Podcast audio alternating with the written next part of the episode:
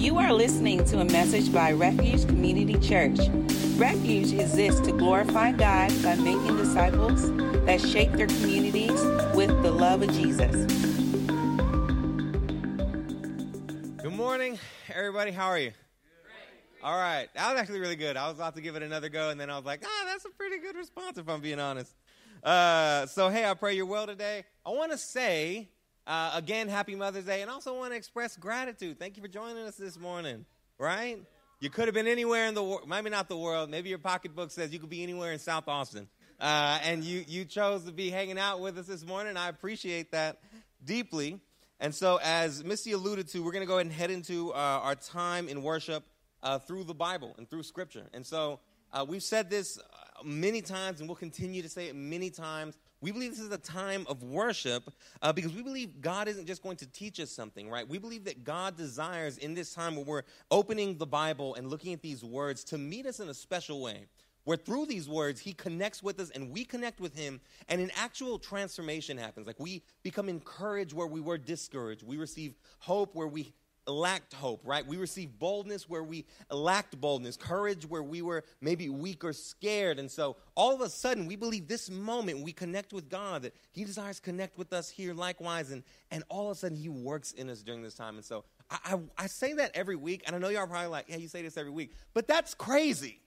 I want you to know that's a crazy thing.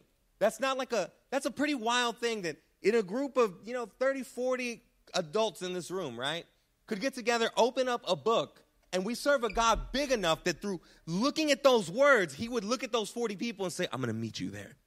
And, and I'm to and I'm to work in your life. That's a wild thing. And so I say that not to just not to just set tone, but to, to set expectation. I want you to expect something while we work through these words.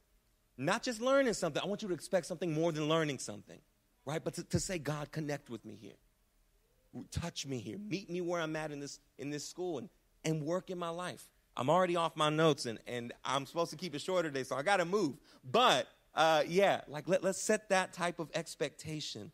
Uh, even asking God today, like, how do you want to shape me? How do you want to transform me during this time? And so we're going to jump into our time uh, in Psalm 23. We're in a sermon series called The Good Shepherd, right? And so we're walking through Psalm 23, a verse at a time, slowly but surely. Uh, and so this week we're on verse 3. And today uh, we're going to think about what it looks like to follow the Good Shepherd in the midst of failure, right? If you're in here and you've made that commitment, I want to follow God. Uh, he is my good shepherd. I want to follow him. I want to give my life to him. The reality is, in the midst of that journey, not only are you going to encounter bits of, of weakness, like we talked about in week one, in verse one, but you're going to encounter moments of sheer failure where you completely miss the mark, right? Where all of a sudden what you thought you were becoming seems to be very diminished in your mind. And who you thought you were turns out you're not that person whatsoever. And all of a sudden, discouragement starts to set in, and failure starts to look at us in the face, and we start to think, like, man, what am I doing here? And, and, the beautiful thing is that a text like Psalm 23, specifically verse 3, speaks to that in a beautiful way. And that's what we want to look at, right?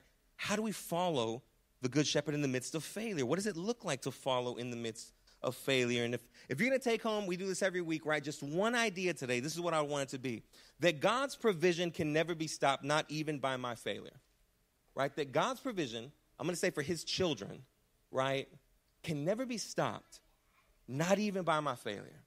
And, and to kind of like address that idea, what we're going to do is we're going to take two uh, ideas regarding God's provision and we're going to work through them. The first one is that God provides restoration. And they're really just the ideas of what God provides in, in verse 3 today, right? God provides restoration and God provides righteousness. He provides restoration, He provides righteousness. That may seem obvious from the text today, but as we work through it, I think it's going to I'm hoping, I'm praying it'll hit home in a little bit different way than just what's perceivable uh, as words on a page this morning. And so let's go ahead and get started. We're going to read the, the we're going to read verse 3 together and get started with our first thought, which is God provides restoration. If you would read it with me, uh, I'm going to count to three, and then let's all read verse 3 together on the board, okay? One, two, three. He renews my life. He leads me along the right path for his name's sake. Very nice. Very well done. Very in unison, okay? My counting is to thank for that. But Uh, from the beginning of this verse, okay, check it out. It, we understand what David wants to see. I just said a second ago, it's not really hard. He wants to see that God renews our life, right? That He provides life to our soul when it feels like we're discouraged. And the thing is, this would have been a pretty easy connection for David to make in shepherding terms. Because in the life of a shepherd, this was a pretty common occurrence. It was an analogy he used because it was pretty common. A shepherd regularly had to uh, seek out sheep that were what was called back in the day cast down. Everybody say cast down. All right, we're, we're, we're tapering off as we go here. Gonna, the next one, I'm expecting you to raise it back up, all right? Uh, cast down, meaning they had possibly become lost. Maybe they had just kind of gotten off the path. Maybe they were stuck somewhere. Uh, in small group the other day, someone was like, Have you seen that video where the, the sheep is like stuck in the fence? And, and somebody was like, I've gotten a sheep stuck out of a fence before. And it was, it was, and then if you've ever seen that one video, right, where someone, that sheep is stuck in a crack in, a, in cement and they pull it out and then he hops and he takes two hops and jumps right back into the hole, right? So, so this type of situation for a sheep is what we would look at and say that sheep is cast down uh, the shepherd needs to come and rescue that sheep. But uh, to get a bit of the flavor of what's happening here, you, you, we first have to understand the nature and the character that this language takes on when it starts to be applied to humans instead of just sheep. Because you got to remember here, we're using a shepherd analogy, but the shepherd analogy is meant to point us toward us and God. So we're not talking about sheep, we're talking about us and our good shepherd, God. And so, what is it well, how, what do you mean, right? Let's, let's go this way. How do you mean the character of the language here? Well, we first have to understand uh, this word renew. This word renew in other translations, it's probably uh, it's translated restoration or uses the word restore. Uh, and, and here's the thing in this culture, in our culture, it doesn't feel this way, but in, in this culture, it was a word that often brought as much shame as it did hope. I want you to get that. It often brought as much shame as it did hope, primarily because it was a word that revealed a type of moral failure. It was a word that revealed uh, the heart in the worst possible way, a word that really started to describe, despite how good God has been to you, you have consistently and continuously decided to turn the other way. And Joel Beeke, let, let's, let's borrow some language here. Joel Beeke is a professor and pastor uh, in the Midwest somewhere, because that whole area, unfortunately for me, looks all the same. But in the Midwest, uh, he says it like this, and he puts it great. He says, Restoration is a post paradise, that's like post Garden of Eden, a word that shames you because it reveals your innate principle of sinful departure from a condition of spiritual health right? You see, the need for restoration speaks to our habits of leaving God's good ways, of seeing how good He's been, of seeing His kindness, of seeing His compassion, of seeing His grace, and saying, No, I don't want that. That's not worth it. Something else is better. It's an idea that often puts first, uh, front and center ideas like pride, ideas like ingratitude uh, ideas like idolatry. It puts those ideas front and center and confronts the idea of, of God's goodness with our lack of response, lack of gratitude. It's a word, when understood correctly and applied to our own lives as people, it should bring like a little bit of a sting with it. It should create like a tension. Does that make sense? Am I making sense so far? Uh, but, but here's the thing. In contrast to this, this text also speaks about how we're to rejoice at the fact that God pursues us in love, even when we've left. And so, it, even when we've when we've made the poor choices and turned away from Him, He pursues us in love. He pursues us to bring us back to Himself. He pursues us to bring us back to life-giving ways, to bring us back to spiritual health, to bring us back to healing, even healing wounds that we've self-inflicted on ourselves. Still, to look at us and say, "I'll still take care of that." I'll still care for you. He, despite us, seeks to renew us and to restore us in love, in patience, and kindness, in the good character that we can expect from the good shepherd. And there's a tension that I hope you feel here. Okay, there's a tension I hope you feel. Maybe some of you are feeling it, maybe some of you aren't, but, but I want to bring it up because it's a tension that may be hard for some of us to swallow because it can easily, in a situation like this, start to feel like we're making ourselves look small so that we can make God look big. And then the feeling becomes like, why do I need to make myself smaller in order to make God look bigger? Why does the Bible need to, to contrast my failures to God's success? Right? Like, don't I make good decisions? And I don't think the Bible, and David, the Holy Spirit, is trying to rob you of the fact that you do some good things. But rather, the feeling to say, uh, I, I'm good enough leads often to a self dependence that inevitably leads to being cast down. In fact, rather, I encourage you uh, to consider the fact that it's precisely in exalting the goodness of God. It's precisely in exalting and making a big deal about the beauty, the love, the grace, the kindness, the faithfulness of the Good Shepherd where we begin to find the life that we actually desire. We begin to find the life that we actually want. Because hear me, it's precisely in seeing that when I fall and when I fail Him, He comes through for me either way right? It's precisely in seeing that when I'm unfaithful, he remains faithful. It's precisely in seeing that when I'm proud toward him, he's humble toward me. It's precisely in seeing that when I'm greedy and when, when I'm a little hesitant to be generous, he's abundantly generous toward me. When I doubt him, he still greets me in kindness and in compassion and in love. Right, friend, it's precisely in looking at ourselves realistically and understanding, Lord, I've looked at you and I sing songs and I read scriptures. And when I view my own life in light of the fact that I perpetually and consistently look at you and say, man, I feel like something else is better than you right now. It's precisely in that moment when God's goodness is displayed in ways that we can't understand in almost any other context. Right? Precisely when I say, I'm good, I'm going to go the other way, and He says, Well, I'm going to keep pursuing you that all of a sudden we start to see God in a different light. And, and seeing that beauty seeing that that goodness right is the thing that starts to draw us to him. It's it's quite literally why First john 4 19 puts it like this that we love because he what it's an understanding that moment when my love has faltered and his love still rages and overwhelms like a, like a tsunami pressing against the beach that I can't escape. It's in those moments when I realize, man, your reckless love keeps pursuing me. I can do all this wild stuff, but there's no wall you won't kick down, no blah. I don't know the rest of the words, but right, it's an, it's an understanding this context when you see I've kept running and you've kept running, but when I ran the opposite way, you kept pursuing me, then we start to go, what? Who is this shepherd? Who is this shepherd? Because I, I thought I knew you. I assumed some things about you. But it feels like the more I get to know you, the more you surprise me with just exactly how good you actually are. It's only in those moments when you start to feel that. God restores us in the midst of shame as we praise Him for it, we love Him for it right? That's when, when that life starts to catch us. But let me ask you a question. How, how do we get here in the first place? As I mentioned, a shepherd's restoration, right, occurs when sheep are cast down. How do we get cast down in the first place? Well, uh, a sheep was cast down uh, in, in, in old days, probably now too, in some ways. I'm assuming the intellectual anatomy of a sheep ain't departed that much. Uh, but check it out. It happened in a, in a few different ways. Generally, it's when a sheep was separated from its flock, and often it was due to falling on its back and being unable to get up and uh, on its feet, and so it would start kicking frantically and would start bleeding loudly, and inevitably, in that position, the sheep would either die or would be eaten by a predator.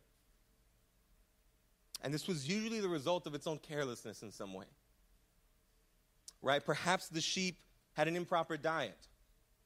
And so the sheep either ate too much and was overweight, didn't eat enough and was underweight, maybe just ate things that added to its mass too much and it was just not nimble enough to work through the terrain that it was working through as the, as the shepherd led the sheep. Uh, maybe uh, it was tired. Uh, the sheep oftentimes would get cast down when it would lay down on a piece of ground that was uneven.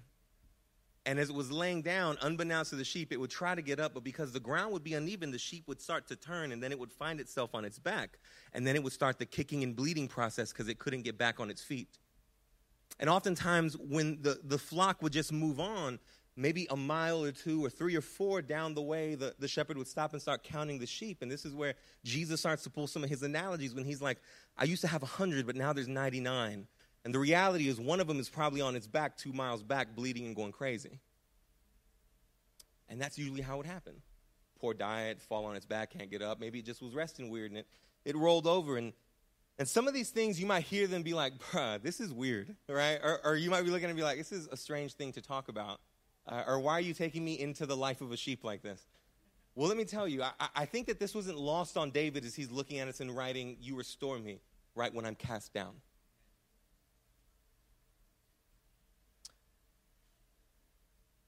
As God's people, right, we have to question ourselves, Lord, where is it that I get cast down? Where is it that I end up falling away from you? Where is it that the flock is proceeding and I end up departing? Where is it when I hear your voice and I choose to go the other way? What is it that, like a sheep, I end up on my back, bleeding and crying out, understanding, Lord, I'm lost, understanding I need help, understanding I feel vulnerable? What led me there in the first place? And I think we can learn something from the sheep, to be honest. Friend, what draws you away from the Good Shepherd? Let, let me ask you a question Is it where you find rest? Rest is not a bad thing. Rest itself is actually a good thing. It's, it's, it's commended, obviously, by God Himself in creation on the seventh day and in Genesis. But, but where do you find rest? Right? Do you find rest in a movie or a show or a book that you know does little more to entertain you than really leading you into lust, than leading you into temptation, than leading you in to greed, then, then changing the way you see the world and starting to feel uh, like that, that, that entertainment is starting to shape the way we see things? Is it, is it finding rest in things like excess?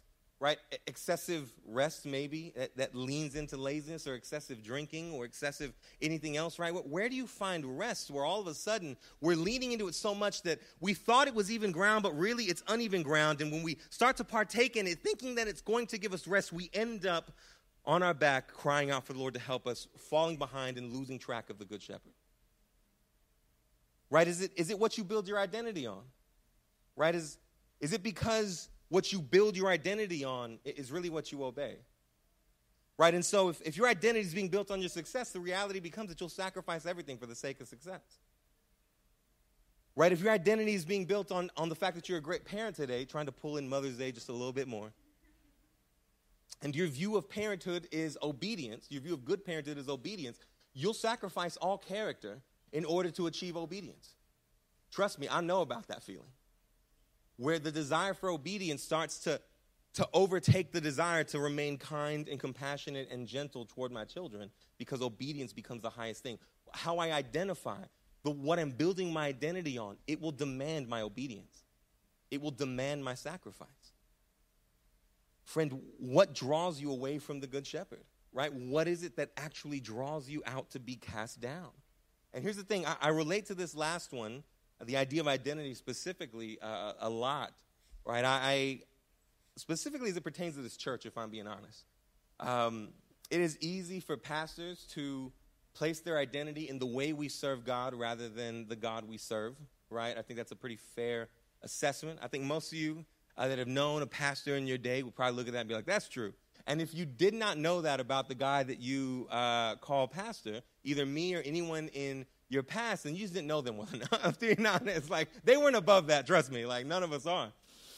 And so, I want our church plant to make an impact. I, I want our church plant to help our community and to see people come to faith. And when um, when those ebbs and flows come, right? When it feels like we're doing that well, but then all of a sudden, a week later, it feels like we're not doing that well, and it feels like we have momentum to accomplish some of our mission, and then it ebbs back, and all of a sudden, it feels like we lost the momentum to accomplish our mission. I easily start to question God.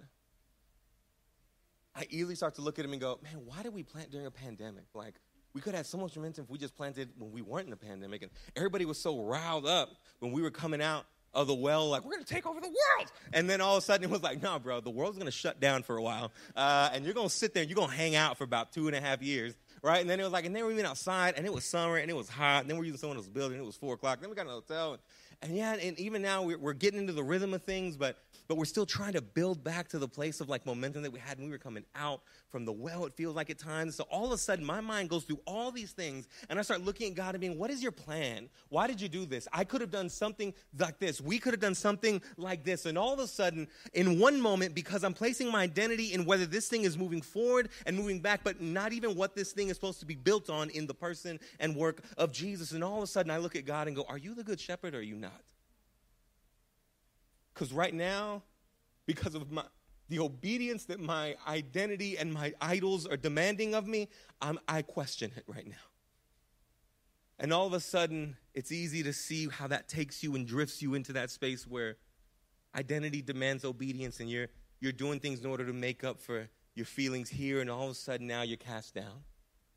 And you're calling out and you're bleeding like the sheep on its back and crying out for help. And maybe you do that through excess. Maybe you do that through uh, over uh, rest with TV. Maybe you do that with trying to go out and do as many things as you can to fill your time. Because at the end of the day, if you look in the mirror and you evaluate the person that's there, you know, like, man, I'm cast down right now. I, I need renewal. I need restoration.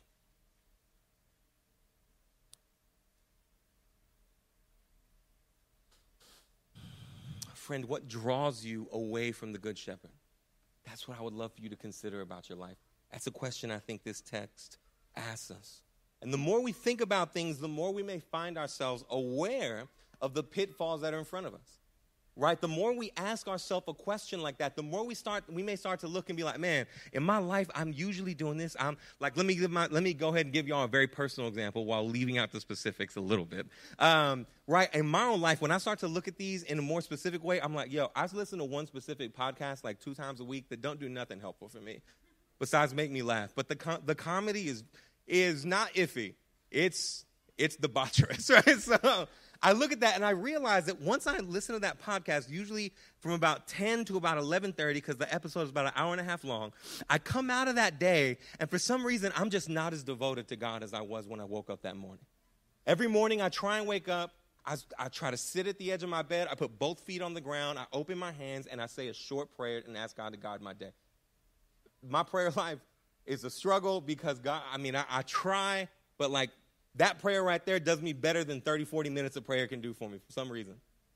And I'll be coming out of that, that 45 minute long interaction with God like, I'm never going to sin again in my life, right? And, and all of a sudden, I could listen to that podcast, and all of a sudden, my mind is running rampant. And so when you start to evaluate your life and think, God, what is it that draws me away from you? What is it that leads me to be cast down? You may start to look at things like that at a simple podcast, at a, an interaction at work, at all these different things and say, God, protect me from these, but I also need to evaluate, is this helping me? Is this causing me to be cast down? And, and you might start to look and start to notice there's a lot of these types of things it feels like there's a lot of pit holes. There's a lot of inappropriate things to partake in. There's a lot of inappropriate places to find rest. There's a lot of uneven ground to lay down in. There's a lot of these things. You start to look and you start to say, my God, this is going to be harder than I thought it was. Honestly, when you start to challenge me like this, I came in here like, man, I'm not doing great today. I had a couple slip ups, but God's going to forgive me. And then all of a sudden, you're over here talking about how I'm a bleeding sheep on its back crying and going to get eaten by a predator. And now I'm looking at you being like, man, this is kind of hard. I'm not going to lie. Following this God may be a little more difficult than I assumed it was going to be. And friend, hear me, that's actually exactly why uh, David adds on these next words into this text. And that's why they're so incredibly encouraging. Psalm 23 3, he renews my life, but then right after that, he leads me along the right path. For his name's sake, he leads me along the right path. In other words, God provides righteousness. In other words, God leads us back to the good way and says, This is what leads you to life. Like a shepherd leading to water that brings life, here's what the road that leads you back to life. I'm gonna, I'm gonna renew you. I'm gonna turn you back up. I'm gonna make sure you're okay. I'm gonna bring healing to the things that hurt. And then, like a good shepherd, I'm not gonna be like, all right, man, I'll catch you later. But I'm gonna take you and I'm gonna gently lead you to streams of water that bring you life because of who I am. For his name's sake, a lot of, there's several different interpretations. Is it up there? Yes, yeah, up there.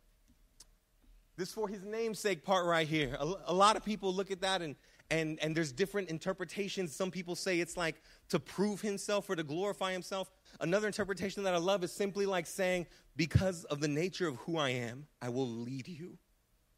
I will lead you to paths of righteousness because I'm the good shepherd. I think the image in David's head here was, was probably paths in the field that wagons had gone through. This is historically kind of what you could expect in in fields there would be paths and those paths would be the trail marks from where wagons had gone through and, and those wagons were seeking to go from one field to another to another until they got to their final destination a town x y and z. And so bringing the sheep back to the path would inevitably bring them from one field to another from next field to another and inevitably back safely to their home. and and david is saying when you renew me you bring me back to that path that takes me from one field to the next and then from one green pasture to the next green pasture, pasture inevitably bringing me home. Right? This is how he sees God. He restores us. He meets us where we are. He greets us with kindness. He encourages our heart. He brings restoration and renewal. And then He leads us back to the path that leads to life. That's our God. That's His character. I, I want to say, this isn't in my notes, and so I need, to, I need to be careful because I'm a little long time. But some, some of you in here, and I want you to look at me, please look at me. Some of you in here fatally forget that. Let me take that back and reword that. Some of us in here fatally forget that when we fail. When we fail and we look at God, sometimes we can paint the picture of an angry, vengeful, frustrated, disappointed judge, father, authority figure that looks and says, Oh my God, okay, we're going to try this again. Come on. And maybe we don't think he casts us out, but maybe we think he's impatient. Maybe we think he's annoyed. Maybe we think he looks at us, he's just a little disappointed. But I, I promise you, the character of this shepherd that David depicts is anything but. That the sheep being cast down over and over is met by a compassionate, gracious, loving, caring shepherd who one day himself would say, I would leave 99 for one and I would celebrate. That's the character of your shepherd when you fail. And no matter what lie of the enemy from the pit of hell tries to get into your ear to tell you that he doesn't want that, that, that there's not a place for you, the truth of who Jesus is is declared over all of us. Come and taste and see how good this shepherd is. Every time you fail, come back over and over again, and I will renew you, I will restore you, and I will lead you to paths of righteousness. I will take you to the right paths because that's who I am. What good news in the midst of our failure. And I believe he still does this right? He still does this. He, he does it through the scriptures where he points us to the right way. He does it through our church community where when we're cast down and discouraged or frustrated, or we mess up, we failed or whatever, all of a sudden, like the church community surrounds us and says like, hey man, how are you doing? Can I pray for you? Uh, right? Like, like uh, how are you approaching? How are you doing connecting with God, man? Like, man, give that to Jesus. You're forgiven. Uh, they start throwing a bunch of little gospel verses at you and you're like, I don't know what to do with this. Uh, and so, so the, God still does that. But here's the thing when David, the author of this psalm, wrote this, I, I, think that idea of leading sheep to the right path is all he could see, it's all he could imagine. And so that's how he depicts God. But I believe the Holy Spirit working through David, which we believe happened in all of Scripture, that every word we read was the Holy Spirit working through a human agent, that he wanted us to see more as we approach these words. Because I think God knew, here's the thing, I think the sheep will continue to, to depart. I've, I've renewed enough sheep to know that I can lead them back to the right path, and somehow it seems like they're back on their back a little while later. And the thing is, my character will inevitably keep renewing them. My character will continue to restore them. I will never leave them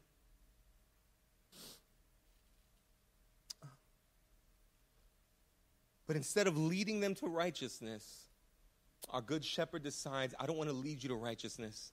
I want to make you righteous. I don't want to lead you to the place where you return to me. I want to adopt you into the place where you can never run from me. Where failure never leads you so far astray that you're separated because nothing can separate me from the love of God because of this righteousness. And if you don't know where I'm going with this, um, in that moment, I believe the Good Shepherd doesn't just say, Call me, but he instead comes to us. He comes to us in the person of Jesus. And more than words that encourage, the word enters into the story. And more than finding a way that leads to righteousness, the way enters into the pasture. And Jesus enters into the world and he lives a perfect and faithful life. He is the blameless and spotless lamb. And yet he takes the cross. He himself is cast down. He is the cast down sheep. So that everyone who is cast down, everyone who's crying for help, everyone uh, who, who deeply needs restoration and renewal will be heard and will be saved and will be renewed. And they won't be just led back to righteousness, they will be made righteous. They will not just be led to paths that give life, life will make a dwelling place inside of them. They will not be led to quiet waters, but the river of life will be in them now. Right? This is good news of the gospel to be encouraged by today, friend, because now, no matter how far your failures take you, God is not a call away. In the midst of failures and struggles, God is now with you, in you, like, like encouraging you, building you up, and saying, I'm renewing you even as you run. You'll never escape me. Goodness and mercy will pursue you all the days of your life and you will dwell in my house in failures and in successes forever because the failures and successes that I see are the failures uh, are no take that back the successes of Jesus and Jesus alone right? What incredibly good news He doesn't lead us back to paths of righteousness and say, here's the good way. Go ahead, take it. But He leads us to Himself to say, here is the righteousness that I give to you so that you will never be in lack again. Truly, through this work, you will read the words, The Lord is my shepherd, and I have what I need, and it will be real. It will not be an echo. What incredibly good news, man.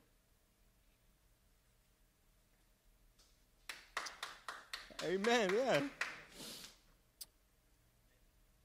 Friend, you will be led to green pastures. I say this with confidence to you today.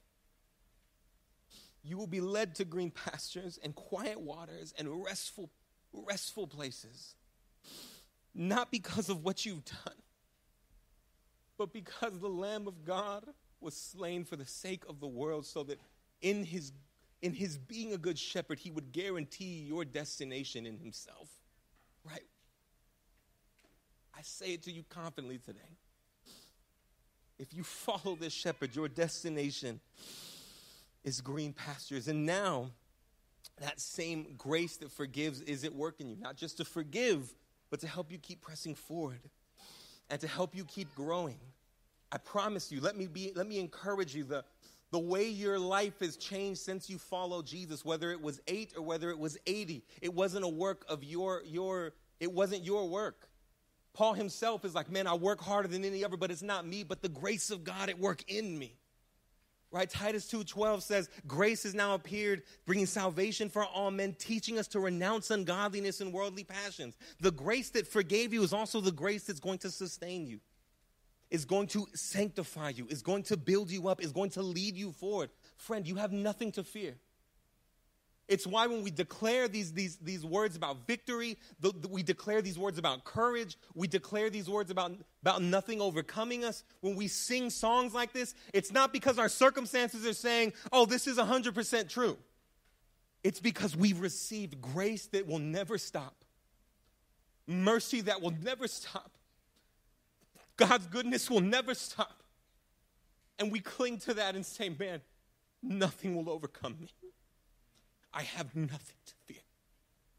This good shepherd will perpetually and always pursue me, and he will lead me to green pastures. And so take heart today. Man, if, you, if you've been saved in here for years, right? You've been like, man, I've, I've known Jesus since the, the year of our Lord, 1905, right? Whatever your thing is. If that's you, my encouragement to you today is, is man, come to him. Come to him again anew. Come to him again afresh. Come to him again with, with the countenance of the word restoration where we're ready to lower ourselves just so we can see a bit more of his beauty as we approach him to say, I can't do this. I will wind up on my back without you. Show me your beauty and your goodness and your restorative ways. Show me. Come to him again today. I promise you, that well doesn't run dry. You will spend eternity learning the depths of that beauty. Why not start now? So come anew. And if you feel like you're far from him, come again. If you feel like you never met him, come meet him. Taste and see. Come and see. Right?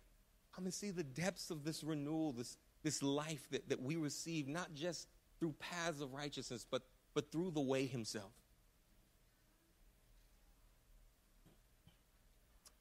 I'm, I'm over on time. I'm going to stop and we're going to pray. Um, let's pray together. Father, thank you so much. As we read words like, You renew my life, you lead me on the right path, we read words that in any context would give hope.